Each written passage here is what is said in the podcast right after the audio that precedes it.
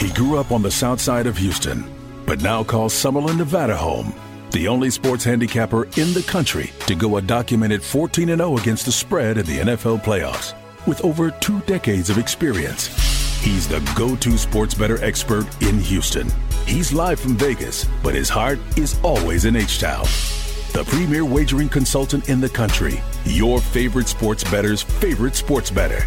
This is The Wagering World with Five Star in Vegas. Presented by MyBookie.ag, America's most trusted sports book. What's good, Wager World? It's your boy Five Star in Vegas, broadcasting live from Summerlin, Nevada. But my heart is always in Houston, Texas. This is the Wagering World, powered by MyBookie.ag. Bet anything, anytime, anywhere, only with MyBookie.ag. I'm in here with the youngest man to ever manage and operate a casino sportsbook on the Vegas Strip. I call him the boy wonder of sports betting. My brother from another, the super producer of this show. What's good? Casino Royale. Wow. It's good, five star. We back at it another segment. CJ Stroud season is over, but yours are just beginning at mybookie.ag. And mybookie doesn't matter if your squad is up or down, you can easily cash out or bet the game live and come out on the winning side.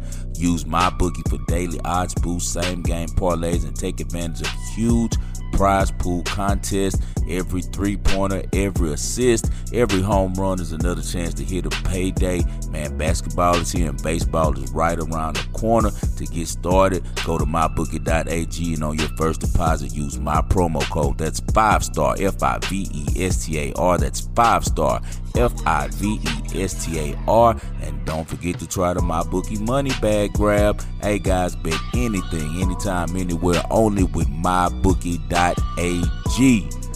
Lots going on in the world of sports, you know. A lot of changes going on five star, especially in the head coach position, man. New England Patriots, new coach. Chargers, new coach. My boy from Michigan. Tennessee Titans, new coach. Like, hey, everywhere you look, Carolina Panthers, new coach. Hey, five star. Atlanta Falcons, new coach. They ain't go with Bill Belichick. Um, a lot of brothers too, five star. I'm kind of excited to see this, man. Yeah, it's definitely a, a changing of the guard. Um, we'll see a lot of, you know, like you said, brothers hired. And the thing that's great about it is they weren't hired uh, because of their skin color. They were hired because they earned it and because those guys could really coach.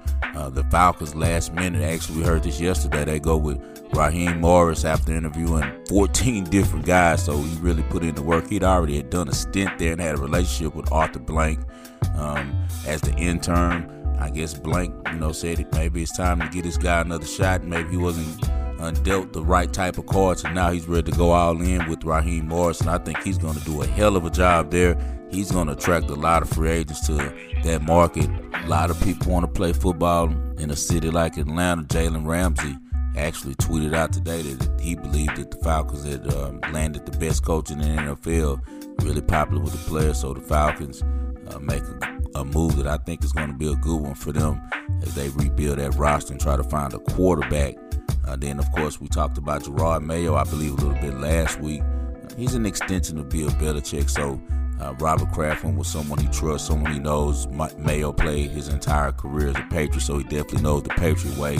Uh, but maybe he can uh, bring just a you know a different uh, type of vibe to the locker room. Uh, maybe bring a different style of play to the field, but he's still old school Patriot, and I think that that made Mr. Kraft most comfortable. But he does uh, go with a minority hiring, um, putting you know his money where his mouth is. He's been one of the guys that's been leading the charge, uh, doing a lot of work with Meek Mills, uh, helping guys get you know sentences overturned that were unfairly dealt to them uh, in the penal system or in the uh, in the court systems or whatever. And then also we have uh, another hire right here in Las Vegas, Antonio Pierce. I guess Mark Davis said he was not going to make the mistake that he made a couple years ago when he didn't hire Rich Bisaccia and instead he went uh, with Jon Gruden. And later on, after Gruden gets in trouble and gets xed out by ESPN, um, he has to come with you know Josh McDaniels, which was a disaster waiting to happen. And Josh McDaniel failed uh, the Raiders organization did a horrible job. Just brought a whole bunch of division to that team that should have kept Rich Biaggi. This time he learned from that. Mark Davis said he's going to keep some continuity. And after he has an interim coaching uh, Antonio Pierce this time that does a great job, he gives him the job and allows him uh, to take over that locker room and be the guy they're going to build around defense. It's going to be Maxx Crosby's team. It's going to be the old school Raiders way uh, defense. We'll see what they do on the offensive side of the ball. They might trade Davante Adams. Um, see if we can get him to Houston. I'd like that. Everyone's talking about getting Mike Evans to Houston. I'd rather get Davante Adams. He has said before that he wanted to play with C.J. Stroud. Uh, then we got a couple more coaches. One guy is a transplant uh, from uh, Seattle. He comes from the uh, Pete Carroll tree uh, and gets hired. Uh, Canales uh, gets picked up and take goes to Tampa Bay. Well, excuse me, he was at Tampa Bay and now he's with Carolina. He was the OC at Tampa Bay last year, but most of his career he worked under Pete Carroll. He was 13 years as his assistant in Seattle, so I'm sure he learned a lot of great things from Pete Carroll. Pete Carroll's an energetic guy who gets the most out of his players through practice. So we see if uh, the young 42 year old Canales is able to carry on what he learned from one of the masters of the game. Uh, the one year he was in Tampa Bay, he did a really good job reviving uh, Baker Mayfield's career. Um, can he help Bryce Young? Can he get the best out of Bryce Young and turn Bryce Young to what I was expecting him to be in the league? Um, I knew that Bryce would struggle with adjusting to find a passing lane. What style of play could he play? If I was uh, Canales, I'd run the same thing Kyler Murray does and stay in the shotgun the whole game. Um, he's going to have trouble being able to go drop back. He's not going to be able to sit in that pocket. Get him out, let him get some quicks, let him use his accuracy, be smart. He's one of the guys that protect the ball. He's one of the guys that's really smart, um, but uh, I don't think he's running the correct offense. Let's see uh, if Canales is able to do that now and uh, do some great things down there in Charlotte. Then we have a second generation coach uh, being hired. Bill Callahan's son, who used to coach the Raiders, took him to the Super Bowl. His son, Brian Callahan, uh, he's been coaching the league a long time, even though he's a young boy. He grew up around the league with his father. He was the Bengals OC, but I mean, he doesn't really call plays. Everyone knows that uh, Zac Taylor calls all the plays for the Bengals. So, um, does he take over the play calling in Tennessee? Um, turn Will Levis loose and his, his team. I don't think the Titans most likely signed Derrick Henry in the offseason. So uh, do they, you know, veer right now? The Titans have been a, you know, team based on Mike Vrabel style and you know tough, hard nosed running team, defensive first for so long. Look like they're going to pivot with this hire and become more of an offensive team. I'm excited to see uh, what they look like. And uh, I also like all the change going on in that organization, especially since the arrival of our Houston Texans. Then we got college scene going on. I told you, I told you, I told you, I told you all year that Harbaugh was not going to ride out uh, the possible allegations he's about to face. It was obvious that Michigan must refuse to put language in the contract that was going to say that they wouldn't fire him or hold him accountable if later on uh, the NCAA comes down on the school, and of course now the first black coach possibly in Michigan, Sherrone Moore, like I think that he's going to be named soon, that I called would be named during the season. I said Harbaugh would be leaving and uh, leaving the university high and dry, and Sherrone Moore is going to be the coach. Let's hope that they paid off the right people now that the NCAA is not going to come back and try to violate them, uh, take some of those games and take that uh, trophy. Because it just is odd to me that last week we were hearing that uh, Harbaugh's uh, agent was talking to the University of Michigan about, you know, staying there as long as the language would be, uh, whereas he was not blamed for whatever uh, came from the, you know, the investigation by the NCAA. So it's some stuff where smoke is fire. So it's some things about this Michigan situation that are going to come out later. I'm sure it's going to be a great tell-all one day. But Sherrone Moore did a really good job in the games that uh, Harbaugh missed. It was like a soap opera because he missed so many games this season. But Sherrone Moore really proved himself as a leader in that locker room, and I'm sure those guys are going to play hard for him next season. And after he's hired, I think he does well. It has not been inked yet, so it's not finalized yet. The word is that they're looking to hire him, but it's some kind of waiting thing that they have to do. hopefully they do the right thing. Don't reach out and try to get Brian Kelly. Me personally, as an LSU guy, I'd love for Brian Kelly to be out of there, but uh, the locals say that he's done a really good job recruiting, we have a really good class coming in. They think that if Kelly dips, he might affect some of the guys that's coming because of the instability. So either which way that it goes, Michigan has a new man in charge as Jim Harbaugh heads back to the NFL, going to San Diego to, to coach old uh, Justin Her- uh, Herbert. We'll see if Herbert uh, becomes the guy that I think that he can become uh, under Harbaugh. Then, man, we got some news staying in the coaching ranks but this time, the uh, National Basketball Association, one of the quickest fires I've seen in NBA history, they uh, in Milwaukee, the Bucks pulled the plug on Adrian Griffin.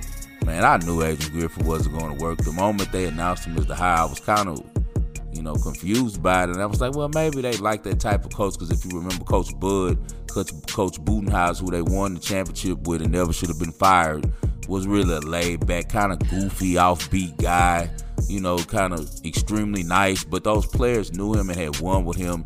So I don't know if they should have fired him when they did. I think that a lot of stuff is going on is Giannis, man. Giannis um, is obsessed with trying to get another title. His window is closing, um, but Giannis can be a jerk sometimes, man. And um, I've seen the way he handled his teammates. I've never liked his body language. I saw that he was a hater, man. The way he tried to call out James Harden and try to embarrass him for no reason at all. They all playing basketball together. You all supposed to be competing, man. You don't supposed to be taking shots at, at people. And he took shots at James Harden for no reason. I kind of started looking at him funny then, but then I started noticing his body language when things didn't go right.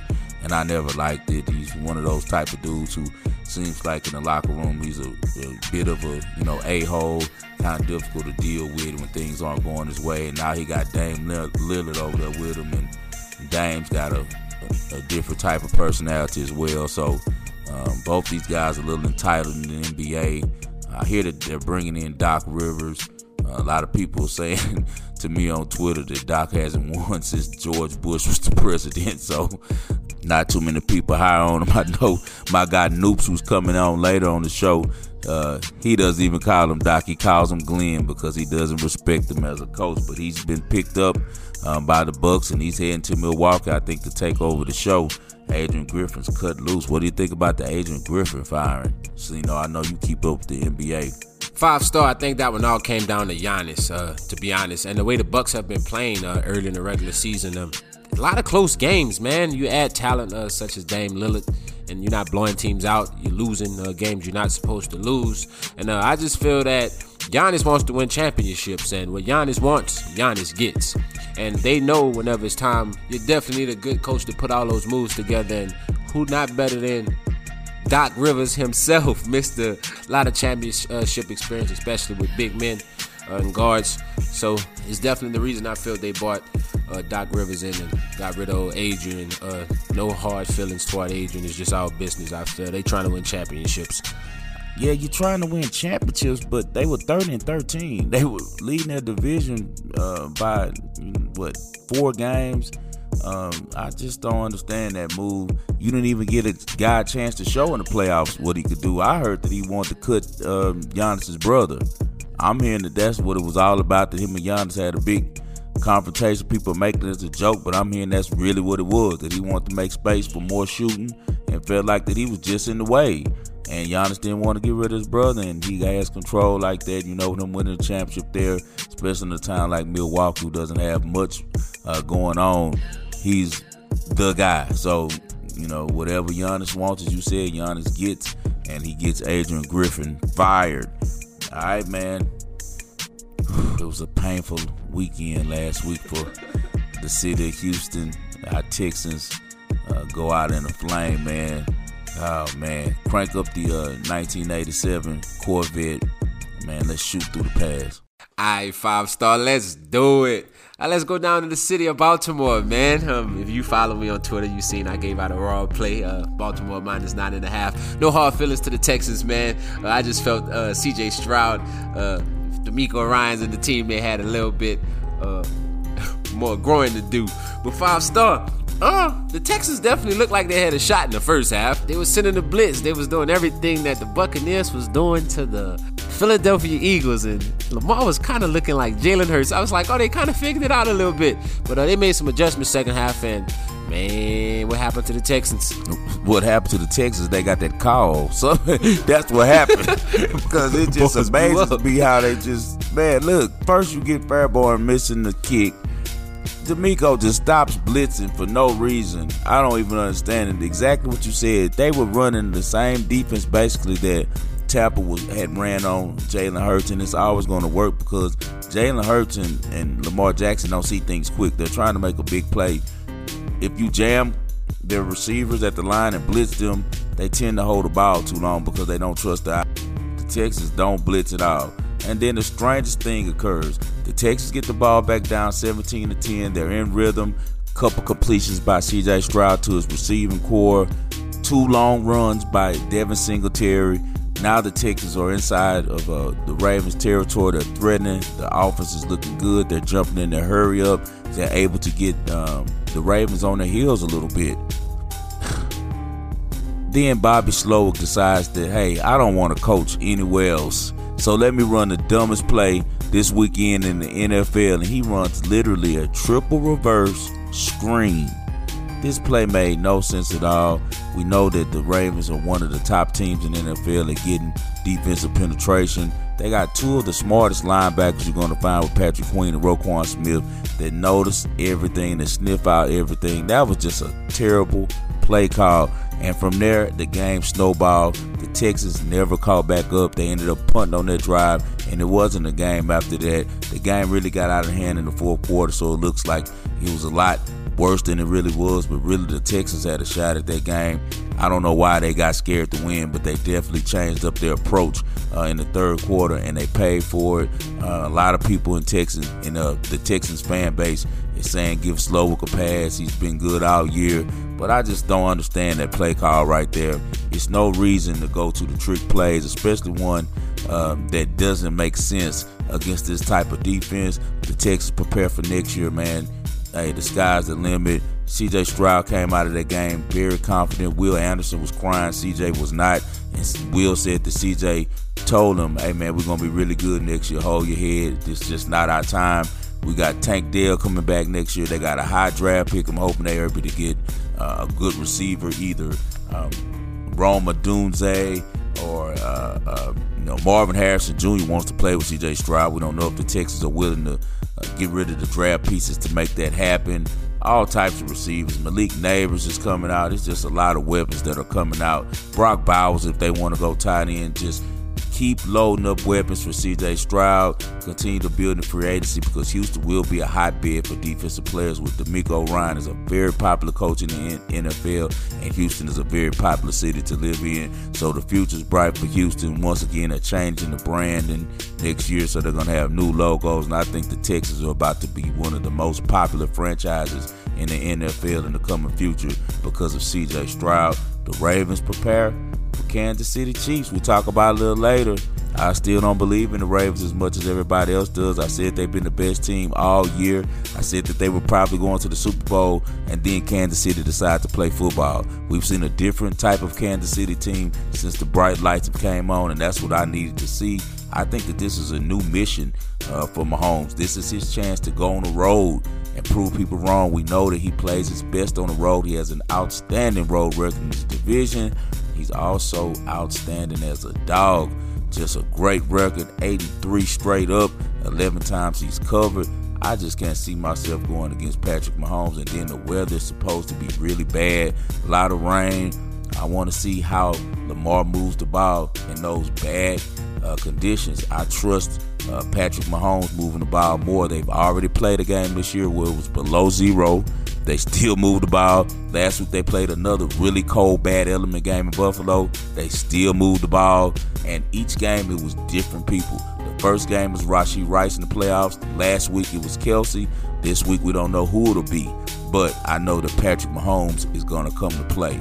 So I look forward to that game. All right, five star.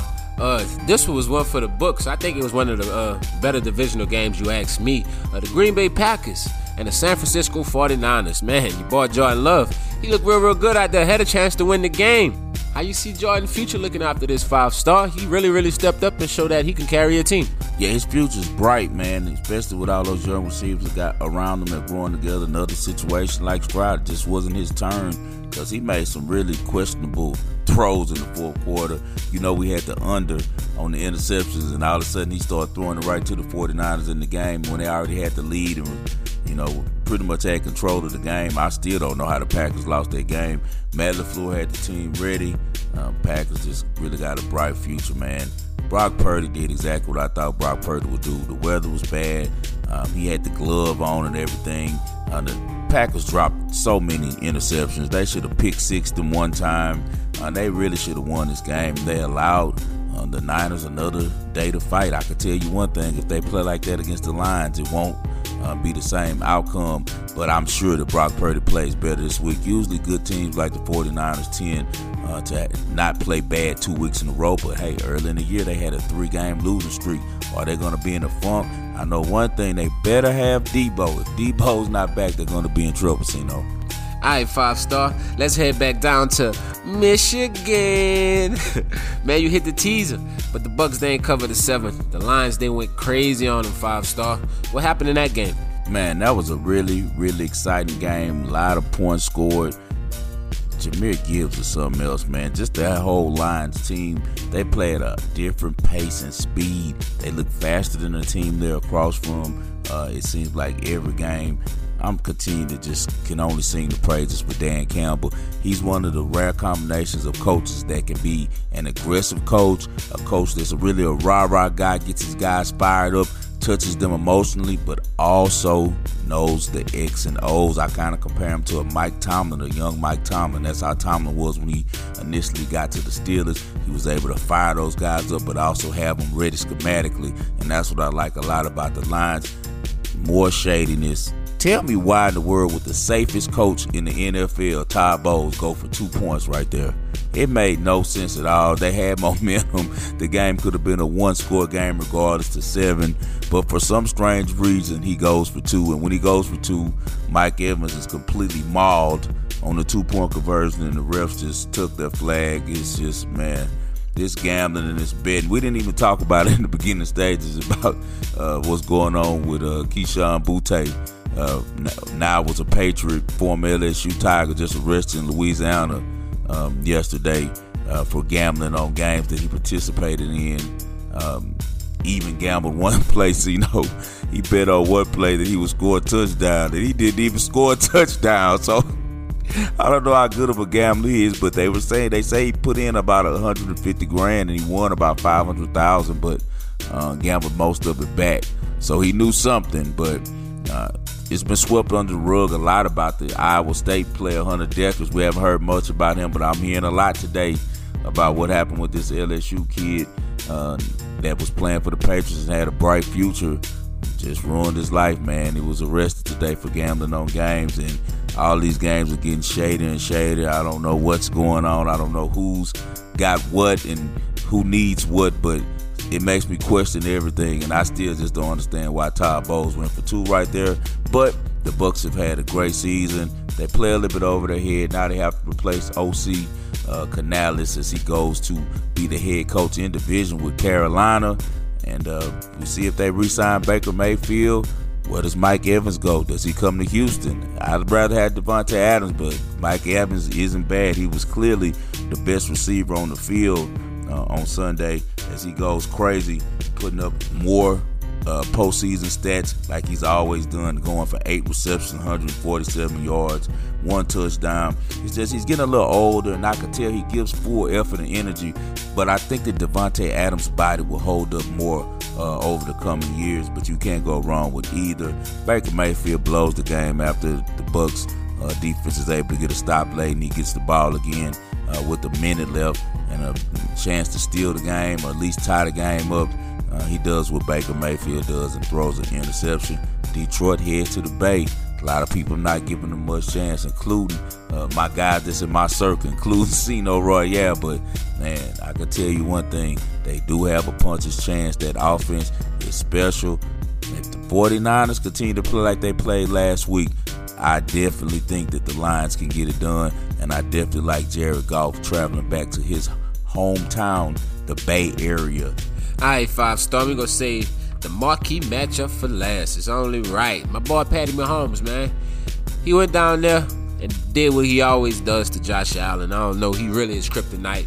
Uh, he beat him in the playoffs, and you was all over this one. And you didn't only have the Chiefs plus two and a half, plus three, plus three and a half. You also had the money line. They went straight up in Buffalo five star. How you came up with this one? Patrick Mahomes. I'm never going against Patrick Mahomes. Simple as that. Go I don't mind losing with Patrick Mahomes in the playoffs, but there's no way I'm going to fade him. Hey, Josh Allen continues to carry the Buffalo curse that Jim Kelly had before him, but hey, at least Kelly did get to Super Bowls. Allen can't even crack the AFC Championship game. Played a pretty efficient game. Uh, great job uh, running the ball. He ran for 72 yards and two touchdowns. Gave it, you know, his all. Put him in position to win, but it's a cursed franchise. Once again, another wide right uh, beats the Buffalo Bills and keep them from trying to tie the game.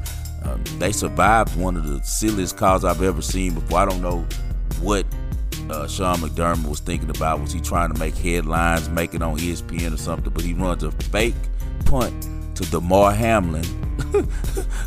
like why? Because this guy fell out on the field. It makes no sense to run him in the fake. You, I'm sure you had other backup running backs, linebackers who were better straight ahead runners with more speed. It's just if you're to fake it there, fake it with a real running back. Don't fake it with Damar Hamlin just so you can make it on uh, these sports shows so they can say, oh, Damar Hamlin got the first down on the fake. Just a terrible job by McDermott. I hope that they fire him. He's, you know, worn out his welcome, in my opinion, up there. I'd like to see Josh Allen with an offensive coach. I'd like to see him with a head coach that can harness him and get the best out of him. He's one of the most skilled quarterbacks we've seen. But hey, to these announcers that's making excuses for Josh Allen, yeah, that was a good throw to Diggs. It was a hard catch, over the shoulder catch. Diggs probably should have made the play. But what about uh, the play before they had to kick the field goal on third down when Diggs flashes right across Josh Allen's face on a drag route and he looks right over him and throws it deep uh, on a flag route. I mean, like Josh Allen is one of those guys who doesn't see the field really well. He wins off of his athleticism. Needs to get a guy in there that can show him how to be a better uh, quarterback as far as him being a point guard instead of always being where he's the sole uh, offense. He's pra- practically Cam Newton. I always call him White Cam. That's pre- pretty much who uh, Josh Allen is. He's a White Cam Newton, man. He carries the team. He does amazing things on the field, but he's always coming up just a little bit short. On the other side of the field, he's facing the Golden Boy, and the Golden Boy did what he always does to him. Cannot beat Patrick Mahomes when it matters. Patrick Mahomes with two touchdown passes to Travis Kelce. Finally have a Travis Kelce sighting. His crazy brother Jason Kelce is all over social media for you know hanging with the Buffalo Bills fan. He's liquored up and has his shirts off doing a uh, bear yell and all this stuff with his big hairy chest out and things like that. But it's it's a lot of antics and weirdo stuff going around Mahomes. You know, they end there with doing the the dance and the the worst swag surf I've ever seen from Taylor Swift and, and Brittany Mahomes. You know, they do things really a quirky style and way, but you cannot argue about Patrick Mahomes. And you see his dad, his dad is a G, and he gave it to his son. Because when it comes to that football field, Patrick Mahomes is one of the best quarterbacks we've, we've ever seen. He's probably the greatest talent, talent that I've ever witnessed on the uh, football field. No one has such a great combination of being able to play so many different ways. He can game manage, he can be the, the playmaker, he can run, he, he can throw the ball, he can throw accurately, he can throw short, he can throw deep. Uh, so much that he brings to the game, and he's really, really smart. One of the things that people don't notice about Patrick Mahomes is man, he's been schooled really well um, by Andy Reid. They're always on the same page. His receivers are starting to catch MVS with some big catches in Buffalo after dropping a lot of balls this season. It's just hard for me to go against the Chiefs, man. They travel to Baltimore. I know everybody's rooting for Lamar. I, I know everybody hates Taylor Swift. I know everybody hates Travis Kelce. They're tired of seeing them. But something tells me that you might see them down the road in Vegas. After the break, we got a really special guest. One of my OGs, man. He's been betting on NFL football since the 1960s. Grew up in a bookie house. We got the king of Warriors Twitter, Richard J. Goodman, aka Ricky G, stops into the wagering world live from Cali, man, to talk uh, a little bit about the NFL division playoffs and the state of the NBA. I look forward to speaking to my OG every time. Take us out, Sino.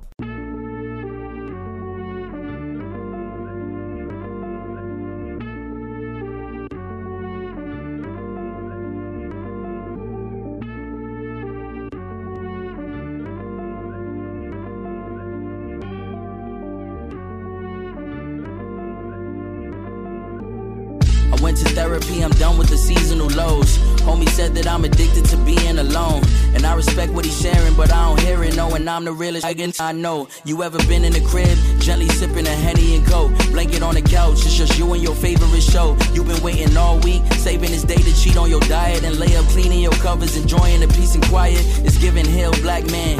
I'm enough, ain't doing this song and tap dance. Me and my CPA going over my tax plan. He told me I should put all that phony love in the trash can. It's either an asset or liability. Ordered in your circle is crucial to your utility. Gotta keep that issue at distance because it's killing me when it's in my vicinity. You either growing with me or fading into rigidity. The sky's no limit, I'm offline, I don't buy no gimmicks. In a class where I mind my business, every line I've written.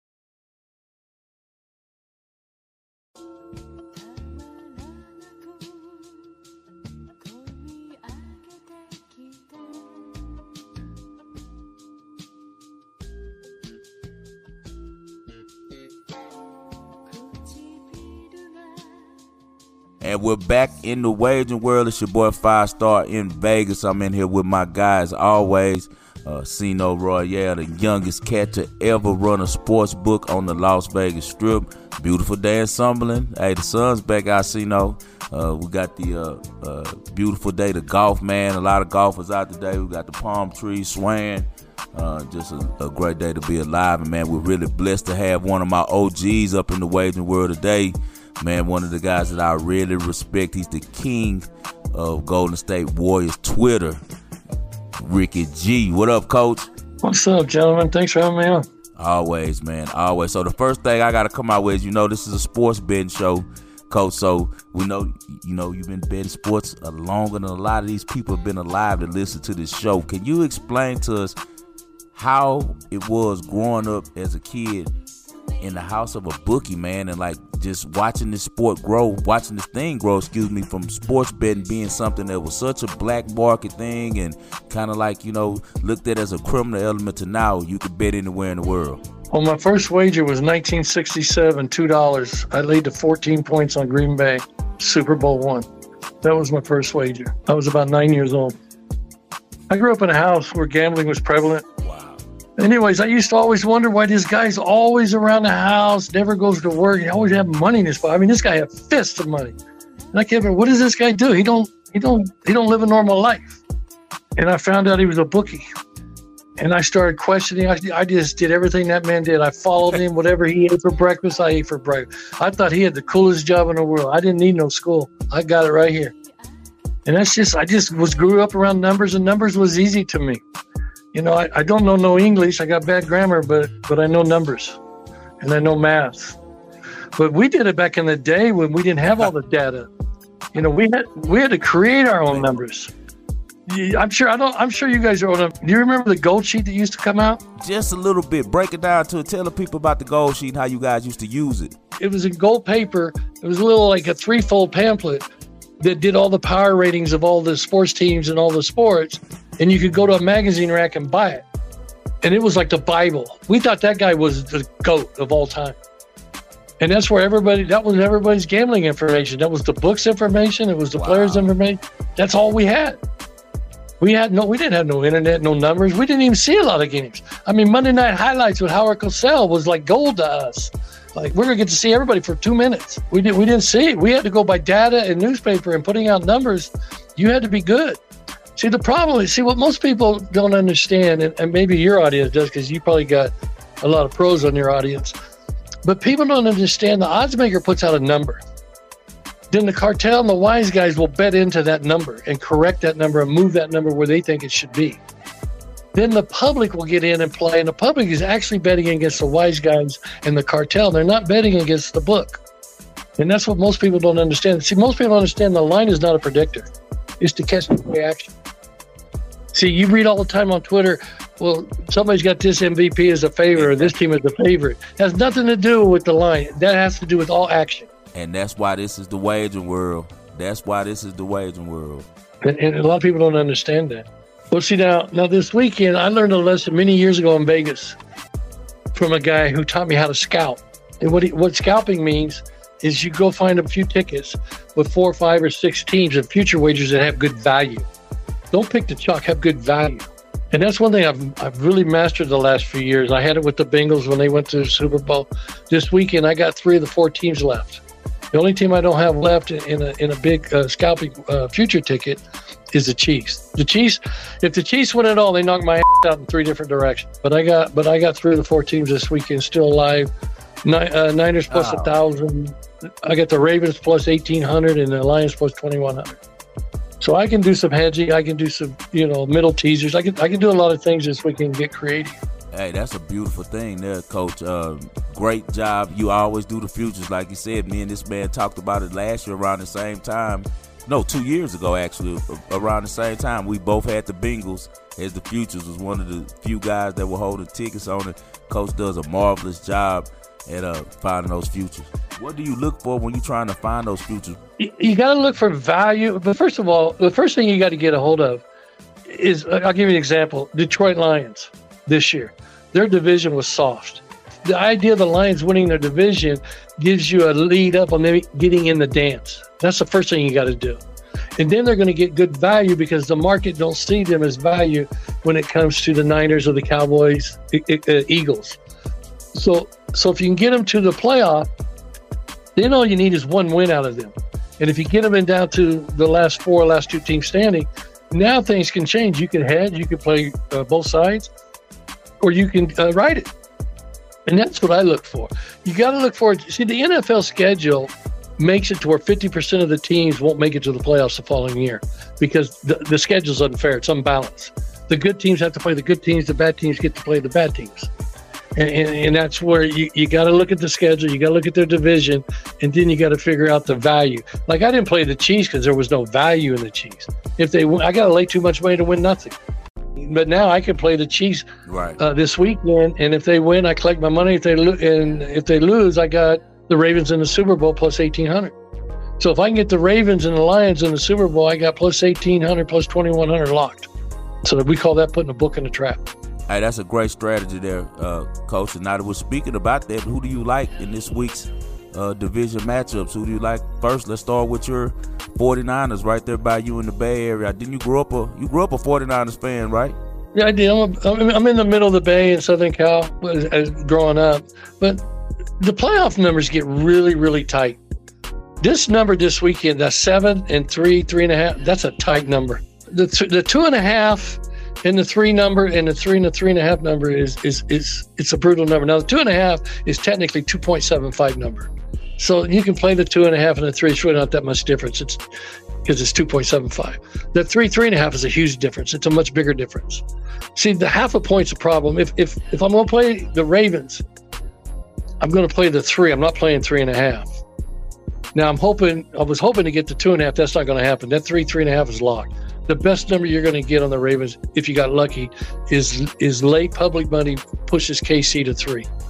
But I but I'm not sure. But but I like the Ray. I know you asked about the Niners, but on the AFC, I I, I like the Ravens to win the game, and I wouldn't be surprised if they won the game going away. I just think their defense is criminal.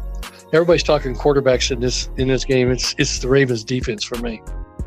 Now on the Niners side, we saw seven and it went to six and a half, Okay. and it's coming back to seven. I would if I'm playing the Niners, I got to wait for six and a half. I'm not playing the seven and the seven and a half. I don't trust Detroit at seven or seven and a half, but I trust Detroit maybe plus 13 and a half to Kansas City plus nine and a half. See, and then maybe you can hit, play middles. See, in the, in the six point teaser. See, but the problem with the Niners, I don't trust the Niners right now at minus one. The Niners could get me straight up. Yeah, my biggest play of the weekend is going to be that. That's going to be my play of the weekend, coach, is the teaser. That's actually what I already played, and that was I pushed up the uh, the Chiefs to 10, and I pushed up the uh, Lions to 13 and a half. The teaser, see, I don't trust. Normally, you want to take the seven to one. At least I do, because that's usually a dominant team and laying and getting that one is a, usually a pretty good value bet. But right now, I don't trust the Niners at minus one after watching their defense last week. Yeah, especially the way that the Lions play offense. They got one of the best schemes right now that we've seen because uh, their OC is cutting up, man. The guys for the Lions all season have been running wide open. Uh, very difficult offense to, uh, you know, subdue. And then we know Goff has a lot of experience playing in the division against uh, the uh, 49ers. All right, man, let's get to your, your number one sport, though, where you made your name. I see you talked about on Twitter that you had to come in the prison gym one time to do a 360 dunk. and after that, they were showing love to you, man. Tell us a little bit about this story. You tell us about the layup lines, man, and you was in uh, prison playing basketball. It was a summer. It was a, they got, when the ABA folded, some adult like AAU leagues came up, but it was it was players playing for cash, and it was players still trying to play. It was basically lower end ABA players trying to find roster spots, but they needed games to run. And I was still young. I was just out of high school a year in a red year, and I got a phone call. A team needed a, a late pickup because they were missing a couple players. So I I go. They pick me up. I show up, and I look around. And I'm looking in this van, and I'm like, wait a minute. These motherfuckers is good. They loaded. What am I doing here? So I just went for the ride thinking I'm not going to play. I'm just going to come for a ride. I'm just like a fourth guard backup, no, no problem. Well, then I find out we're going to play in a men's prison in Carson City. So I walk. So after you go through all the gates, get cleared, and all that paperwork you got to go through, I walk in, and, and, and this gym is completely 100% black, and I'm on a black team, and I'm playing against a black team.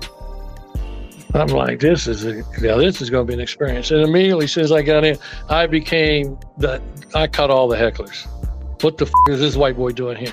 And I had a teammate, uh, Alvin Joseph. Right. We call him Black Jesus. He said, "Man, if you don't do a pull off a dunk right. in about ten minutes, they're going to eat you. For, they're going to eat you." So I had to do that bounce 360 dunk, and that was it. It was a wrap. and then I was I didn't think I was going to play, and then we had a guard. One of the guards got hurt, turned an ankle. Another guard got in foul trouble. Next thing I know, I heard my name. I'm like, I can't get my warm up bottoms off. What the f- am I going to do out here? These guys is good. And I blew up and had a few good games. Next thing you know, I hit the paper and I got in a little bit of trouble right. with uh, the NCAA because I got some cash out of it. And I did see, I didn't know people were getting paid. That's another story. My recruiting life was, is an interesting story. See, in my in my life as an odds maker and bookmaker, we had to hide. I couldn't have dinner with certain people. I couldn't be seen in public with them. Today, you turn on the TV and they're advertising it every day to get you. Meanwhile, I got to live my life running from feds and having multiple houses to run a book operation to stay out of jail. And today, it's all in your front room and everybody's doing. They're in bed together. And then they get upset because some football player at LSU loses eight grand on betting football. Talk about hypocrisy. I, I, I, don't understand it. Today, you're a legend on FanDuel, but in my lifetime, when, when, we were living through this, we had to run and hide.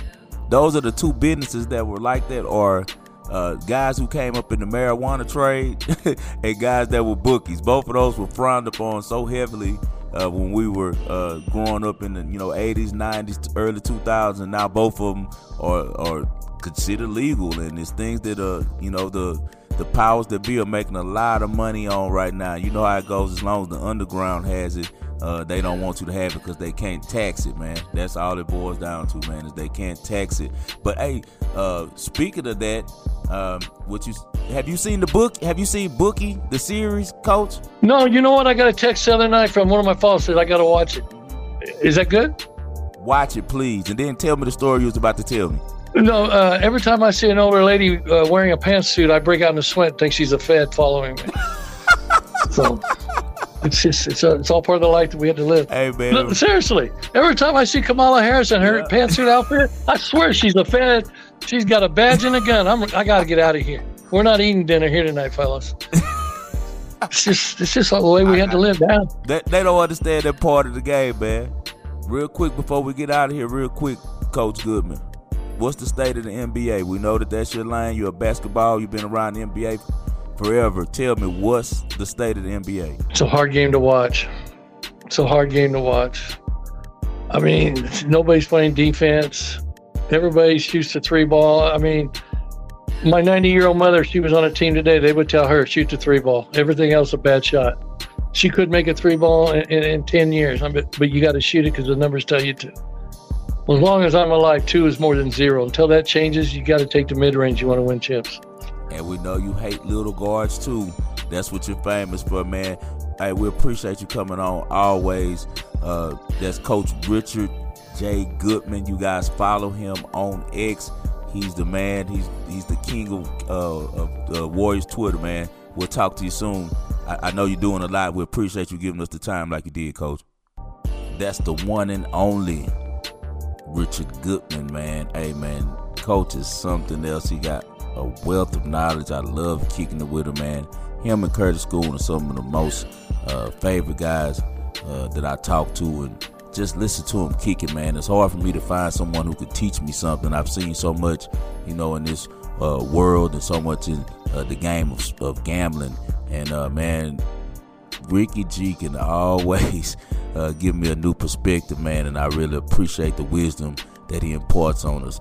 Follow Coach at J. Richard Goodman. That's J. Richard Goodman. Hey man, Ricky G is a great follow. He always has uh, some real game to spit, and I'm sure that you enjoy. It. Another guy with a whole bunch of game joins us after the break.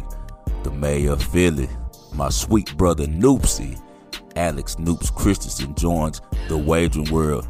Hey man, he's gonna talk a little Australian Open, and he's gonna give you guys his niche. You know these famous for on X. First touchdown scores. This guy's amazing on it. Sino send us out.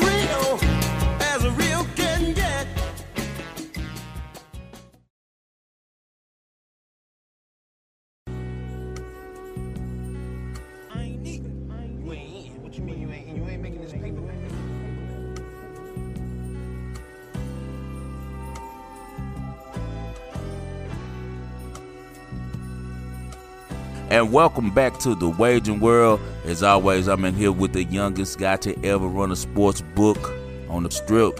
I call him Young Michael Jackson because him and Michael Jackson are the two dudes I know that own some monkeys, man. Sino Royale. And we got a, a friend of the show. He stops by often and we love to uh, get his expertise on these things, man. This is his time of the year. We got the tennis going. We got uh, the, uh, the, championships coming up in the uh, NFL on both sides of the of the conferences. Hey, no better person to have it. Uh, my brother Noopsy, man, the mayor of Philly. What's good, Alex Noops Christensen? It's a beautiful day in the neighborhood. The Sixers are winning basketball games. Joel Embiid is uh, setting records. Let's just hope he can stay healthy. But like you said, it's a big weekend for football. This is one of my favorite weekends of the year. Both of these games are pretty much fantastic every single year, and these matchups look really fun. Yeah, it's a really awesome slate, man. We got uh, four a really good team squaring off, and it's going to be really exciting, man. But hey, we got to talk to the, the sport that brought us together, man. Tennis. We're in the middle of the first major. You know that uh, I always say tennis is kind of like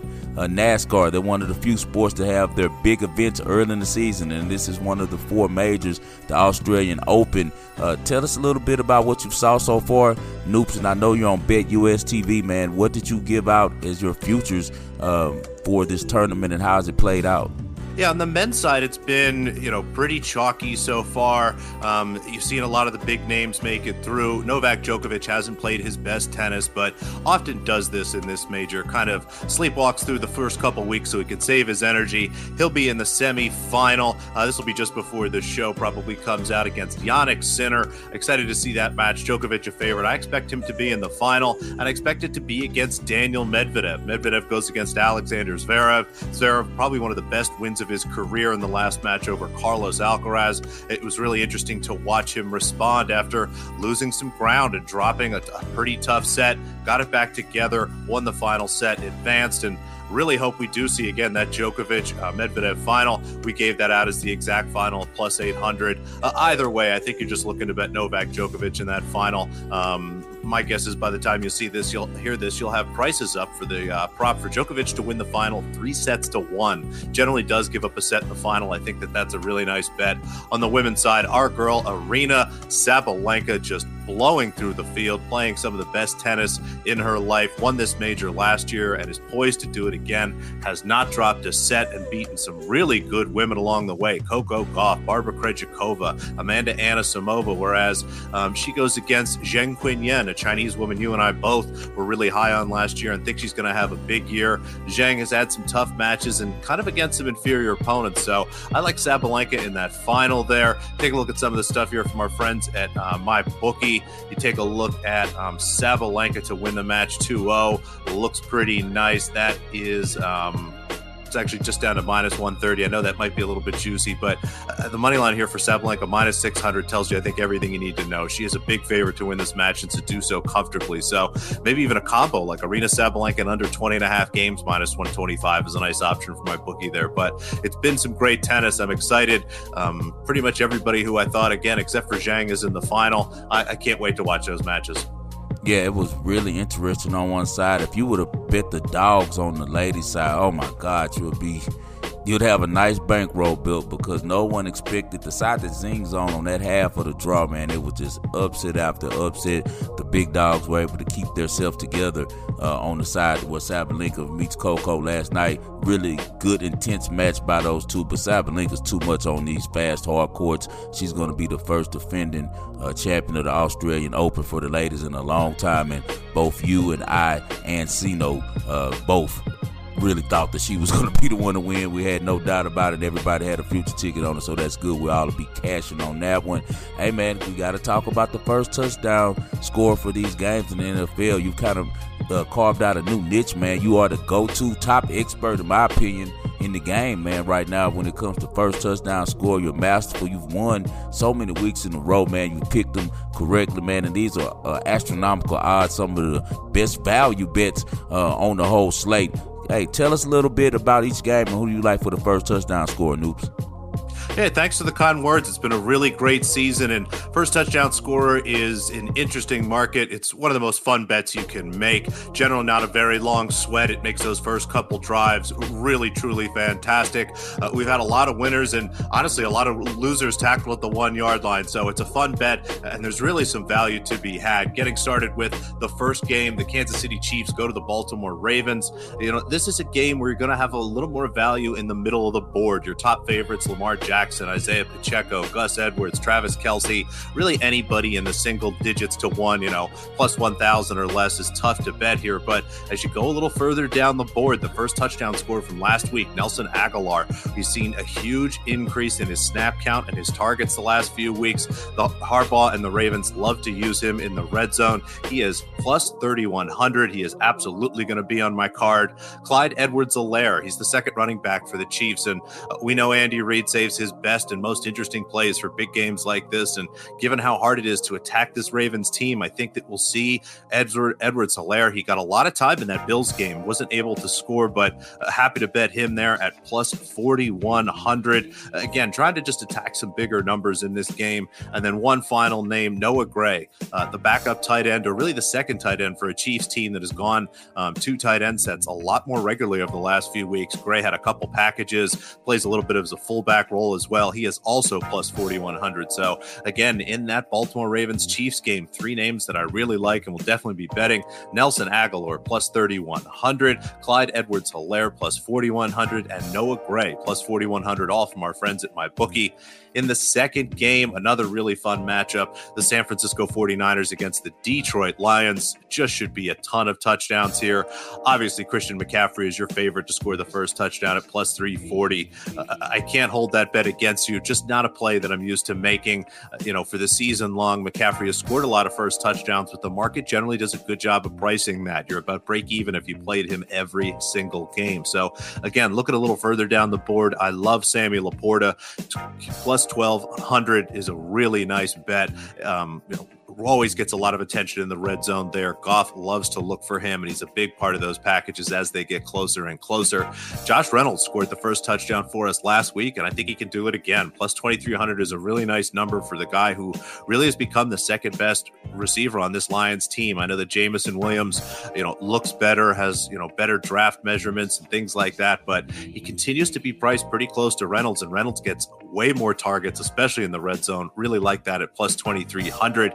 And then Brock Purdy, plus 3,100. Yes, I know McCaffrey is probably the back to run it in, but you've seen Purdy run the ball more the last few weeks. Again, it is the playoffs. Teams generally are more comfortable risking their quarterback in some of those situations, so have to play Purdy there at plus 3,100. So again, three names in that 49ers game against the Detroit Lions. I will take Sammy LaPorta plus 1,200, Josh Reynolds plus 2,300, and Brock Purdy plus 3,100 from our friends at MyBookie that's that's wonderful right there, Noops. They gave it out to people some really uh, sharp plays on the first touchdown. I'll be looking and hunting for a combination of for Kittle to score a touchdown and for LaPorta to score a touchdown in that Frisco and Detroit game. Because, like you said, uh, both those uh, tight ends, especially LaPorta, gets a lot of work down around the end zone, and we've noticed that um, as the seasons got later and later, the go-to man for uh, Brock Purdy when he wants to make a big play is one George Kittle. So I'll be looking for both those tight ends to get in the box. If the total tells you would have been over 50 and a half, that it's going to be some fireworks. As far as it on the uh, uh, Ravens and the Chiefs game, I'd probably be looking towards uh, for just some my props on a touchdown score. I think I'll be looking towards Isaiah Pacheco. I heard some words he had with uh, Roquan Smith, and I think that uh, he'll be itching to get in the end zone. You got any uh, uh, sides on those games, Noops? Which ones are which were you leading on your plays for uh, uh, the two the two AFC Championship and NFC Championship games? I'm feeling really chalky. You know, I love a good underdog. Um, I think my two plays for the full game. I, I love the Ravens. I think this is a great spot for them. Uh, City really has had to struggle the last couple weeks. They're on the road again. Uh, the Ravens match up very well with them. You know, everything Kansas City wants to do defensively, Baltimore has answers for that. As good as the Chiefs' defense has been, this Ravens offensive line is solid. Lamar Jackson is as good as moving as anybody in avoiding sacks. And if Kansas City can't generate those kind of negative plays on defense, I think the Ravens score a lot. So I don't mind laying the minus three and a half. And as we get a little closer, I might look to even play some alt spreads minus six, minus six and a half, something like that. Uh, like the 49ers to win that game, but I think the best look of all is a Detroit Lions team total over. Um, looking for that number right now. I'm not sure if it's up yet um, from our friends at MyBookie, but any number, you know, 27 and a half, 27 or higher, I think is a really good bet. That Detroit offense is humming, and if they have any chance, they need to play fast. So give me a, a Lions team total over to go with the Ravens minus three and a half, really even minus four if it's moved by the time you hear this. Yeah, I like that a lot. I, I'm guessing with the, the line being seven and the total being about 50 and a half, I'm guessing that the Lions team total is probably 22 and a half or somewhere around there, 21 and a half to somewhere probably under 23. So uh, at 27, if, if Noops is saying take anything uh, over 27, he expects uh, Jared Goff and uh, the great uh, Ben Johnson continues to be successful uh, calling plays for that potent uh, Detroit offense. Hey, Noops, tell everybody where to find you at on uh, X, man. Absolutely. Thanks for having me as always, guys. Love talking sports. This is a really fun show, and I know the audience gets a lot out of this. If you'd like to continue to hear from me or read some of my work, again, on X or twitter.com at underscore noops. I do a Hoops with Noops um, article just about every day, or you can find me again on the BetUS NBA show as well as the occasional tennis show. We'll be talking about the final matches there as well. But again, find me on Twitter underscore noops. Everything runs through there. Hey man, it's always a blessing to talk to Noops. Noops is one of my really closest friends in this industry. One of the guys who opened his arms to me when we first met, man, and really uh, helped me get into uh, this new uh, part of my life that has now become everything in my life and become my profession, and that's covering sports. And, and I really enjoy talking to Noops. We're good friends, not only uh, on this show, but man, in real life. And uh, the best of luck to everything uh, with you, Noops, and tell your family and everyone that I said hello, man, and we'll talk soon. Absolutely. Can't wait to see you and give you a big hug in person. Say hello to the wife and the kids, and best of luck until we talk again. That's Alex Noops Christensen. Follow him again at underscore Noops on X. All right, guys, we're up against one when we come back. You know what time it is. Time to kick it with the only Sacramento Kings fan that I know. Spread Stare joins us for really the last week of the NFL, man. We're going to break down these two games. Then after that, all we got is the Super Bowl, man. Things are wrapping up. A champion is about to be crowned. Sino. It's different for black boys, harder for black girls. Start your own business venture, thrive in a black world where you and your homies don't gotta worry about getting fired and facing discrimination. We are creators, we don't go begging for placement where we are not wanted. And I'ma keep it a hundred, youngin'. We used to be hunted, they had us sitting in zoos. So what you see in the news is really nothing that's new. They really targeting you. You hear me talking to you?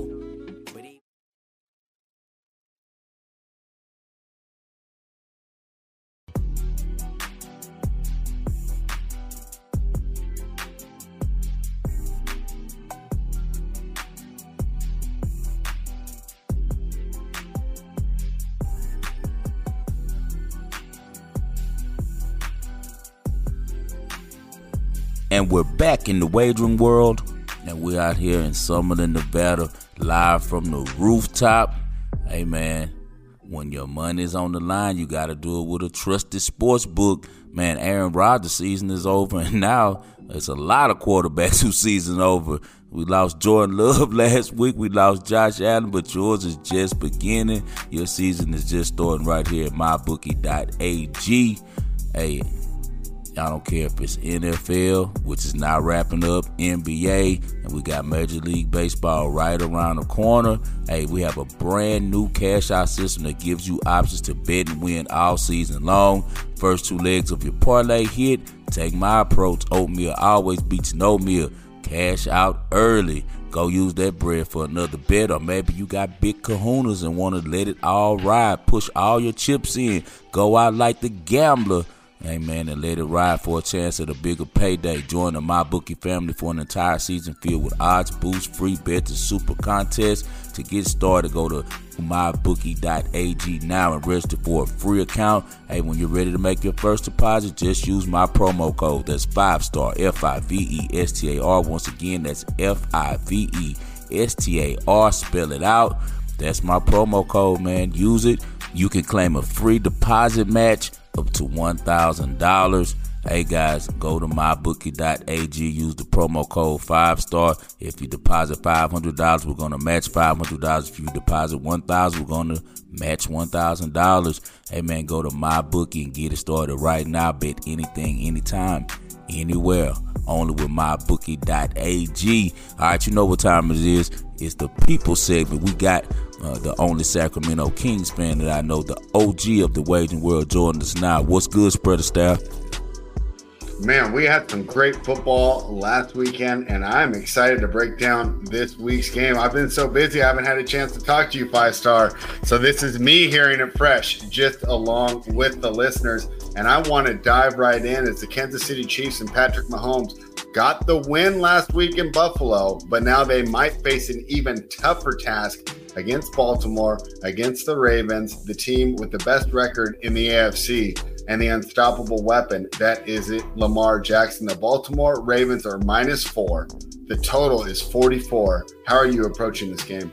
I think I might be the only one in the whole world is saying the Chiefs, man. Uh, uh, at least from what I'm hearing from when I talk to you know guys in my circle, uh, other sports bettors, and on the national talk uh, shows, I, I just say that to be the champ, you got to beat the champion.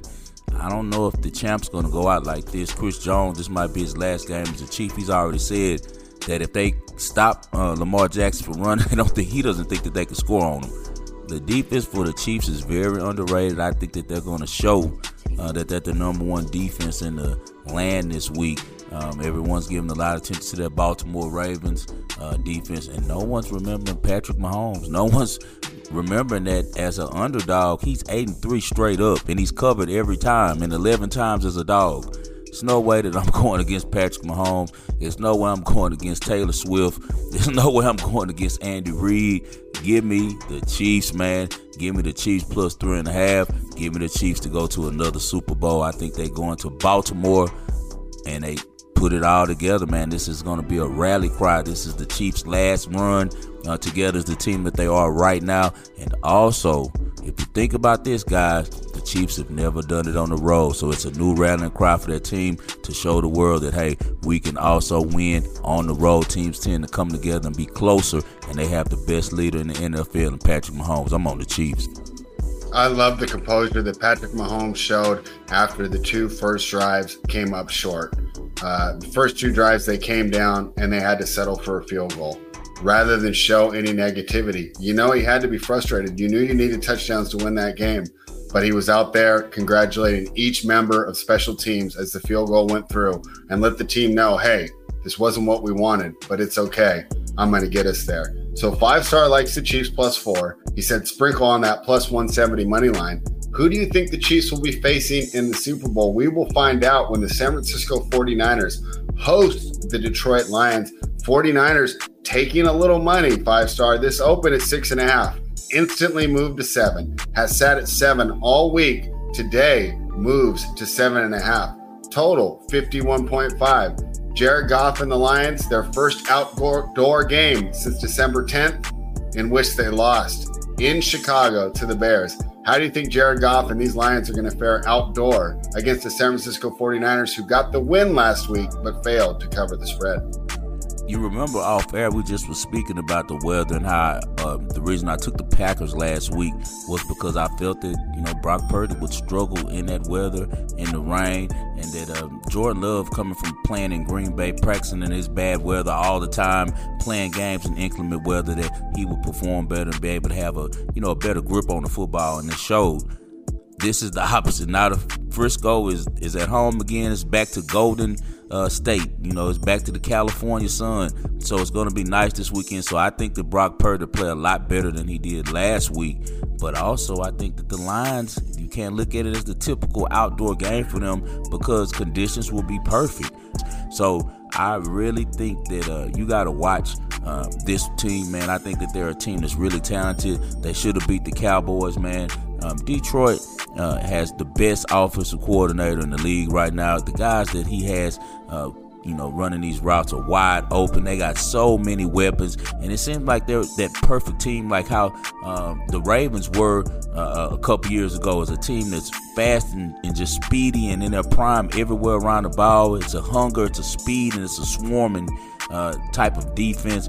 Even though the Lions are 31st against the pass, They've been missing CJ Gardner Johnson all year. He's back. He had an interception last week against Baker Mayfield. He backed up all the smack he talked to him, and I think he can get Brock Purdy slipping too because Brock Purdy struggles uh, throwing the ball into tight windows. He struggles throwing the ball outside. The most prepared uh, game plans I've seen all season have came from the Detroit Lions. Every time that these guys come to play, they have an excellent game plan. The head coach is known as a rah rah guy, but man, he hired the right coordinators and he's really steering that ship correctly. Dan Campbell makes sure that the Lions are prepared to play with a great game plan every game, and they always give them full effort. Aidan Hutchinson is a monster. You have probably the, the young uh, uh, next Bosa playing for the Lions, uh, facing against today's modern best, uh, you know, outside rusher and Nick Bosa. This is just going to be a really good game. What I lean to is what me and uh, Noops talked about earlier. I lean to the over 22 and a half for the Lions on you know team total out of everything. It could very much turn to a game where the Lions uh, lose late. It could also turn to a game where they get blew out. But we know that Jared Goff is very familiar with that Niners defense and he has put up points on them before. I think that the being in that stadium will not shock him at all. He's from the area as well, so he have a lot of family, friends there. This is a chance for his career to come full circle and get the Lions, who they sent him to and left him for dead, to the Super Bowl right there in his hometown. He's from the Bay Area. I think we see the best Jared Goff. I lean Lions on this game, but I'll be playing the team total over 22 and a half. All right, spread. Give the people what they want. What you got for your ball and parlay? The Chiefs against the Ravens. Give me the under 44. I think both teams are going to establish the run. I think there's going to be a lot of clock moving. I don't expect to see a lot of possessions in this game. A lot of long drives for both teams as they attempt to keep the other high powered offense off the field. With neither team wanting to make a mistake, I can see a field position battle with lots of run being involved. Give me under 44 when the Ravens host the Chiefs. All right, so you heard it right here. Spread, who's been ghost pepper hot, he's been on fire all year on the and parlay. He's really got you guys a lot of winners, and we appreciate that spread. We're going down to the end stretch now, man. The last weekend of the football season, basically, because the Super Bowl is an event. It's only one game, it's a standalone. Uh, this is pretty much the end of the year and another great, successful uh, year together here doing the NFL. What do you got for us, Sino? All right, five star. I'm going to roll with um, a player prop in the Chiefs and the Ravens game, man. Again, I'm a buck old Patty. and I'm to fade him, man. I'm to take uh, under 27 and a half rushing yards for Patrick Mahomes. Um, I definitely think he'll put the ball in the air more um, and hand it off to his running back versus running it since the weather uh, be a little ugly out there. So that's we rolling with five star. Uh, Patrick Mahomes under 27 and a half rushing yards against that Ravens defense. All right, you heard See, no, Guys, we won last week and cast with the teaser formula. I think we're going to stick to that this week, man. We got points, and you always want to take points when you're dealing with uh, four evenly matched teams. We got the four best teams right now uh, in the NFL. I'd say the Lions have been strong all year. The 49ers have been dominant all year. Kansas City's the defending champion, and the Ravens were the best in the AFC. Man, we're going to add six and a half points uh, to each of those games and try to make a come up. First, we're going to run up uh, Pat Mahomes to 10 and a half points. I got to live with the consequences. The uh, Chiefs are the defending champions. They got a guy in Nick Bolton at linebacker that I, could, that I think is one of the few linebackers that can actually shadow um, Lamar Jackson. They got Reid in the backfield. I also think he think that he can help out with uh, stopping Lamar in the running game. Chris Jones has already said that they're going to force him to throw the ball. They don't think that he can beat them throwing the ball. We're going to see. Uh, I know that Pat Mahomes is going to come to play. A lot of people don't know this, but Pat Mahomes only been an underdog 11 times in his career. He's won straight up eight times and he's covered all 11. So be careful when you're dealing with Pat Mahomes. As a dog, we got bad weather, most likely, in Baltimore. Uh, I think bad weather more benefits Kansas City than it does the Ravens. Hey man, I'm rolling with the world champs with plus 10 and a half, and I'm going to put them with the upstarts. The Detroit Lions, I like Dan Campbell. He has had his teams the most prepared every game they played this season. The only one I can say that they slipped on was against the great Matt LaFleur on Thanksgiving. Besides that, Detroit has always had a great game plan and been ready to play. And I think nothing changes this Sunday. I love Jared Goff. Jared Goff is very familiar with the 49ers. He's played many games in the Bay Area.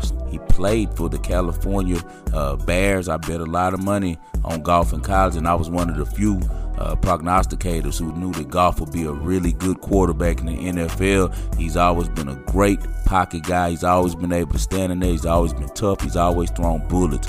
He's only three and six against the Niners, but he hasn't thrown an interception in four consecutive playoff starts, guys.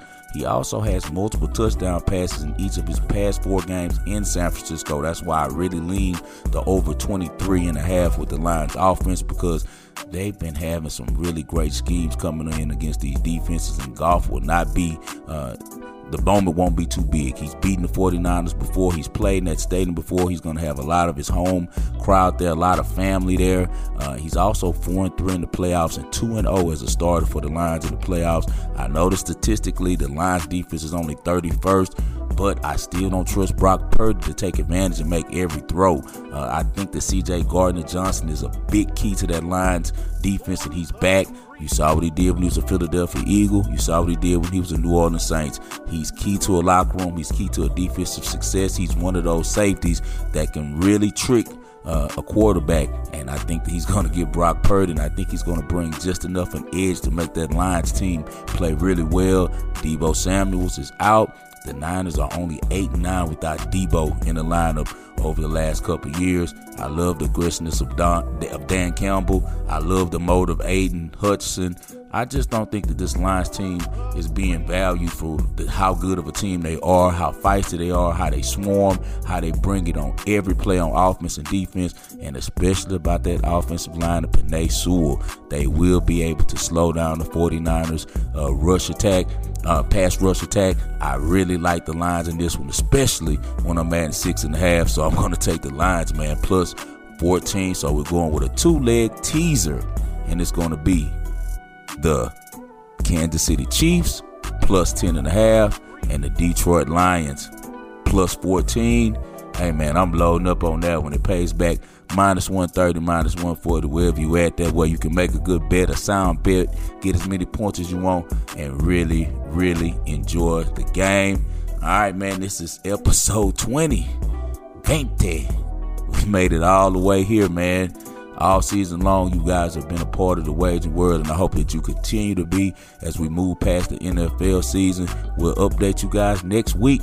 Uh, with the new format, it's time to take on some hoops, and we'll definitely uh, have the guys who are equipped to do that with Sino Royale, how good he is in the NBA. Spread a stare every day he covers the NBA, and myself. Uh, I'm a real college basketball junkie, and I make a lot of money. Me and the Supreme Clientele daily uh, on college basketball as we head toward March Madness and conference tournaments and all that good stuff. Man, as always, you can follow my guy Spread at Spread. Follow my guy Cino at Cino Royale and follow me, five star at five star in Vegas. Spell out the five, please.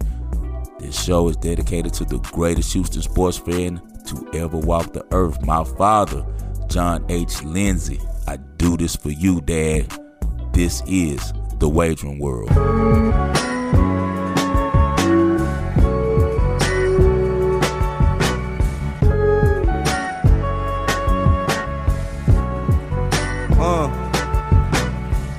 I recognize that they live in the skies. I see your lies, know you live in the skies. I provide, so pick a side as they try to divide. It got me cruising with the grip in my ride. Pick a side. I pay attention to what the dollar bill say. Just trying to flip a ticket off a Robin Hood plate. I'm a modern day holiday. They out of pay. You see me on any given day. I got it made. It's my structure, is success. I ain't into taking less. Uh, I rhyme in more immortal, I escape the face of death. Face of death. This for my peace that made an early exit. Ain't get a chance to learn a lesson. Ask the heavens, can I get a blessing? I hold the mic just like a deadly weapon. Stocks rise. Any opponent step in front of me is lopsided. Landslide.